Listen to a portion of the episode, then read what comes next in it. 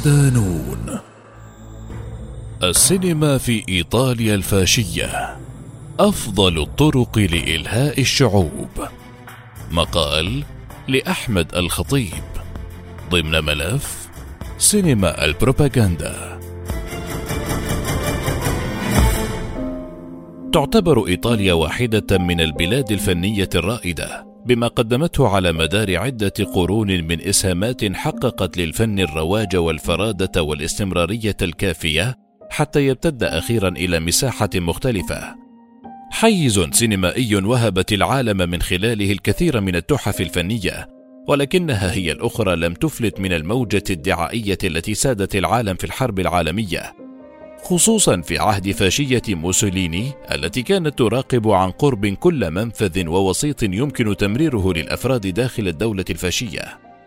وعلى عكس كل الدول السابقة كانت علاقة الفنان بالنظام علاقة شائكة لأن من رحم تلك الحقبة خرجت واحدة من أهم وأعظم الحركات الفنية على الإطلاق في تاريخ السينما موجة الواقعية الجديدة الإيطالية. التي تعتبر منبعا واما من أمهات السينما التي أضافت على مستوى الشكل والمضمون. ولكن تماس مخرج هذه الحركة مع النظام الفاشي وتحقيق بعض الأفلام لصالحه جعل الأمر ملتبسا بعض الشيء بالنسبة إلى البعض. ولكنه على أي حال لا يفقد أي فنان قيمته الفنية ولا ثوريته. فأفلامهم حتى التي تحققت في الفترة الفاشية تحت أعين موسوليني ما زالت تقدر فنيا وسينمائيا. البداية من فيلم إلى أين؟ يمكن القول إن كل شيء بدأ من الفيلم الإيطالي المدهش إلى أين؟ كوفاديس للمخرج إنريكو جوازوني عام 1913 والذي بفضله احتلت السينما الإيطالية في وقت مبكر مكانة مميزة وسط أقرانها في الدول الأخرى. خصوصا على مستوى الإنتاج الضخم والتحقيق الجيد للتقنية الفنية ما خلق معايير جديدة للسينما لم تكن موجودة من قبل. غير أن المكانة المميزة لم تدم طويلا أقرت الدولة إجراءات اقتصادية حمائية أثرت على صادرات الأفلام الإيطالية حتى سيطرت هوليوود على السوق لتزداد بعدها الأمور سوءا خلال الحرب. حيث حاول المنتجون استعادة الصناعة بعد الحرب بإنتاجات مكلفة لكن السوق ذاته تغير تحت وطأة هوليوود. لم تعد هذه الأفلام تنجح كما السائد وأصبح السوق يرجح الأفلام الأمريكية حتى على المستوى المحلي. يمكننا تخيل مستوى انحدار السينما في إيطاليا. وتصور الانتفاضة التي حدثت تدريجيا في الصناعة بمقارنة عدد الإنتاجات خلال السنوات اللاحقة للحرب العالمية الأولى والذي رصده الكاتب نيكولاس ريفز في كتابه قوة الفيلم الدعائي الحقيقة والأسطورة أنتجت إيطاليا ما يقارب من 317 فيلما عام 1920 تقلصت إلى 114 بعدها بثلاث سنوات فقط. توقف الإنتاج تقريبا بحلول عام 1930 مع صدور ثمانية أفلام فقط.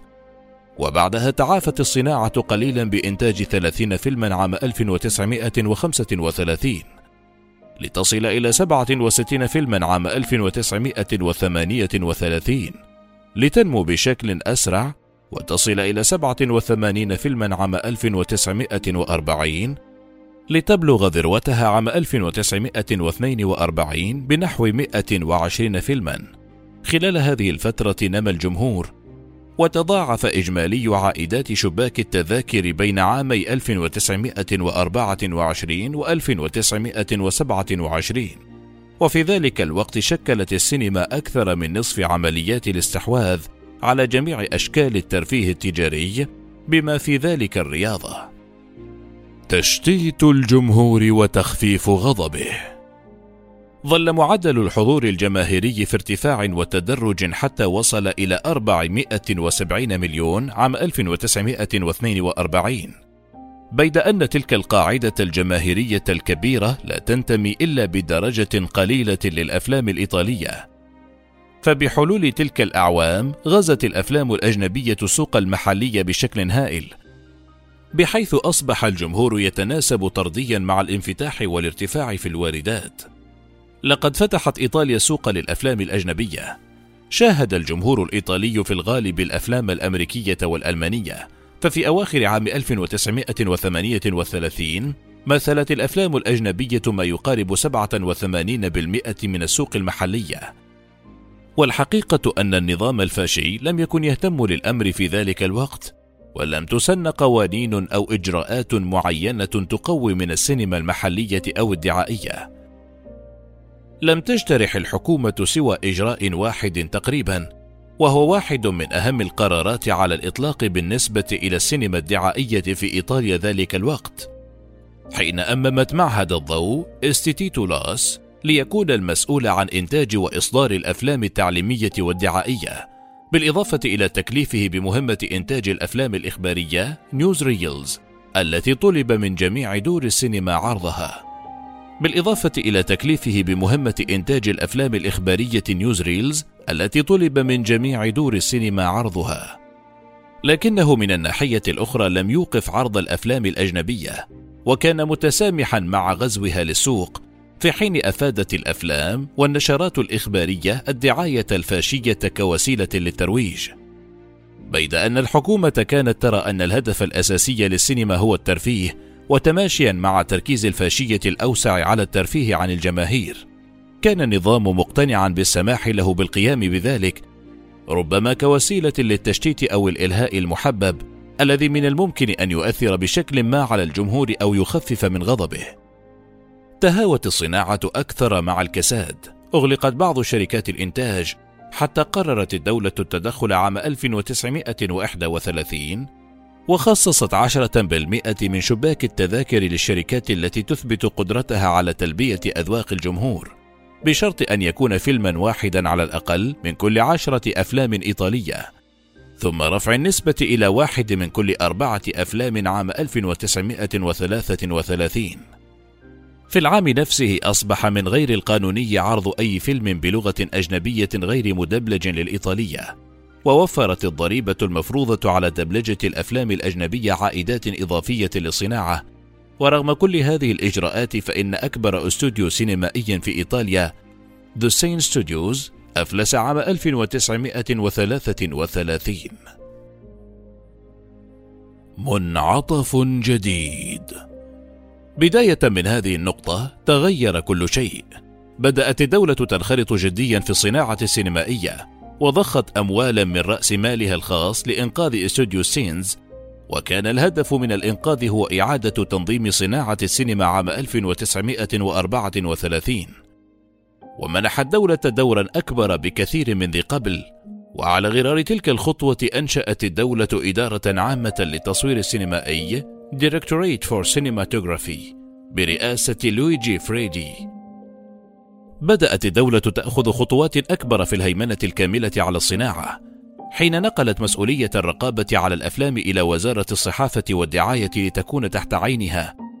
وفي عام 1935 أنشأت الوكالة الوطنية لصناعة السينما ANIC ما أعطى الدولة دورا جذريا في إدارة الصناعة من الداخل بالإضافة إلى مبادرتين أبرزتا ملامح المشروع السينمائي إنشاء مدرسة أفلام جديدة المركز التجريبي للسينما The Experimental Center of Cinema عام 1935 إلى جانب الاتفاق على بناء منشأة إنتاج جديدة واسعة في ضواحي روما بعد حريق استوديو سينز عام 1935 افتتح استوديو سينوسيتا من قبل موسوليني في الثامن والعشرين من أبريل نيسان 1937 واستولت عليه الدولة عام 1938 والجدير بالذكر أن استوديو سينوسيتا هو المنشأة الأفضل في أوروبا على مستوى التجهيزات الإنتاجية ما دفع عجلة الإنتاج بشكل هائل وأوفى بكل المعايير الاقتصادية التي تحكم الصناعة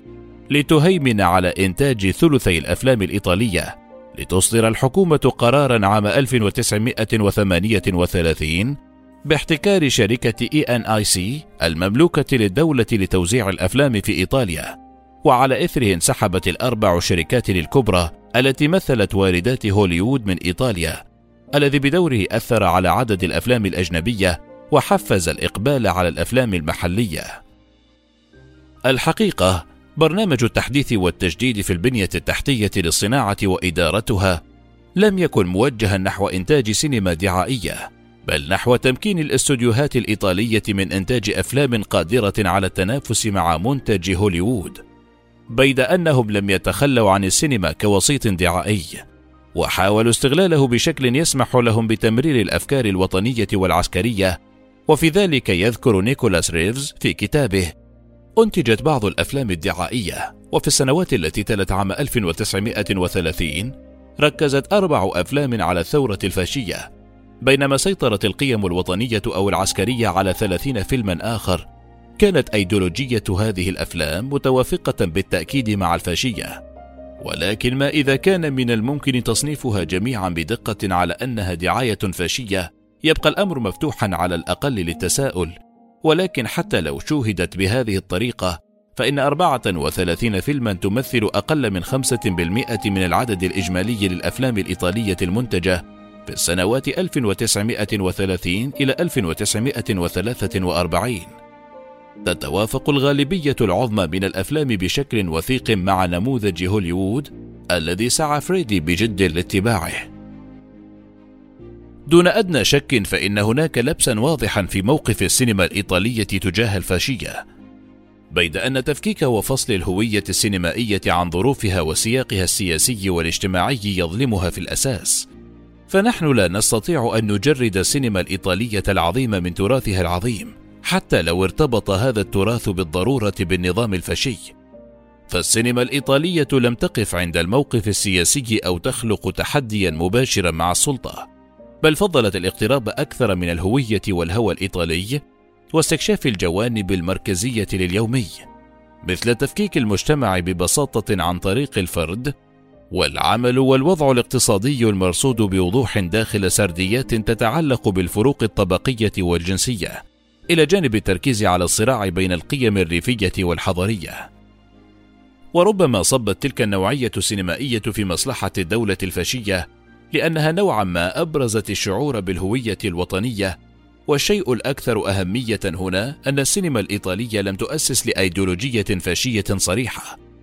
لكنها على النقيض لم تتحدى تلك الأيديولوجيا بشكل مباشر أو غير مباشر إلا في خفقات قليلة. بيد أنها بعد ذلك تحدت النزعة المحافظة والسائدة بإجراءات منها تأسيس اثنتين من المجلات السينمائية مجلة سينما تأسست في يوليو تموز 1936 ومجلة أسود وأبيض Bianco e Nero تأسست عام 1937 اللتين كانتا تضخان الثقافة وتبث روح النقاش والجدال حول طبيعة وروح السينما. إلى جانب مدرسة السينما التي كانت تدرس التي كانت تدرس مناهج تتجاوز حدود العقيدة الفاشية وتنطلق إلى آفاق سينمائية أجنبية وفريدة غير منغلقة على ذاتها ومناهجها لأن الأساتذة والمدرسين كانوا منظرين ماركسيين وأساتذة في السينما يمنحون ولاءهم للفن اولا. فانفتحوا على الروس مثلا خصوصا أيزنشتاين وكانت سينماهم دائما منشغلة بالواقع والرصد الاجتماعي. وحتى مع وجود سلطة فاشية تم إنتاج سينما مهمومة بالواقع كانت نواة فيما بعد للموجة الأشهر سينما الواقعية الجديدة وأرست بعض التيمات الواضحة للموجة.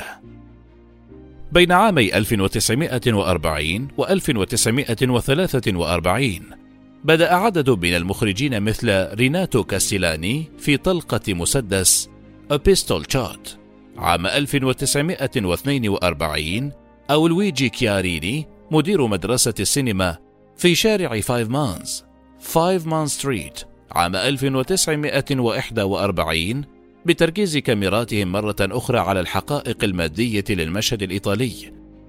وإعادة اكتشاف على الأقل جزئيا العالم خارج الأستوديوهات التي كانت سمة من سمات عمل صانعي أفلام نابولي السابقين. كان فرانشيسكو دي روبرت مسؤولا عن وحدة تصنيع أفلام وثائقية داخل وزارة البحرية. وفي عام 1941 صنع فيلم Man on the Bottom بطريقة لا تختلف عن تلك التي استخدمها صانع الأفلام الوثائقية البريطانية في زمن الحرب. فقد وظف غير محترفين في فيلم عن إنقاذ رجال محاصرين تحت الماء أثناء تمرين بحري. كان لنهج دي روبرتس تأثير هائل على الشاب روبرتو روسيليني الذي صنع فيلمه الأول السفينة البيضاء The White Ship عام 1941 تحت إشراف دي روبرتس. جمع روسيليني فريقه غير المحترف من طاقم سفينة المستشفى والسفينة الحربية التي كانت في مركز السرد وصور فيلمه بالكامل في الموقع ودمج بمهارة لقطاته الجديدة مع لقطات واقعية لمعركة بحرية.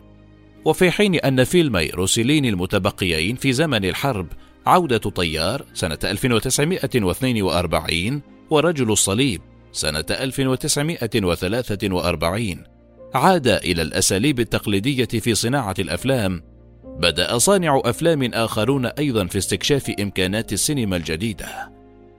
دخل بعد ذلك مخرجون آخرون عظماء وأضافوا كثيرا للسينما الواقعية الجديدة أمثال فيتوريو دي سيكا ولوتشينو فيسكونتي الذي عاش حياة الأرستقراطيين الأثرياء في باريس حتى التقى بالفنان العبقري جان رينوار وعمل معه كمساعد مخرج ثالث ليعود إلى إيطاليا محملا بالفن مقتنعا بقدرة السينما على كشف الحقائق.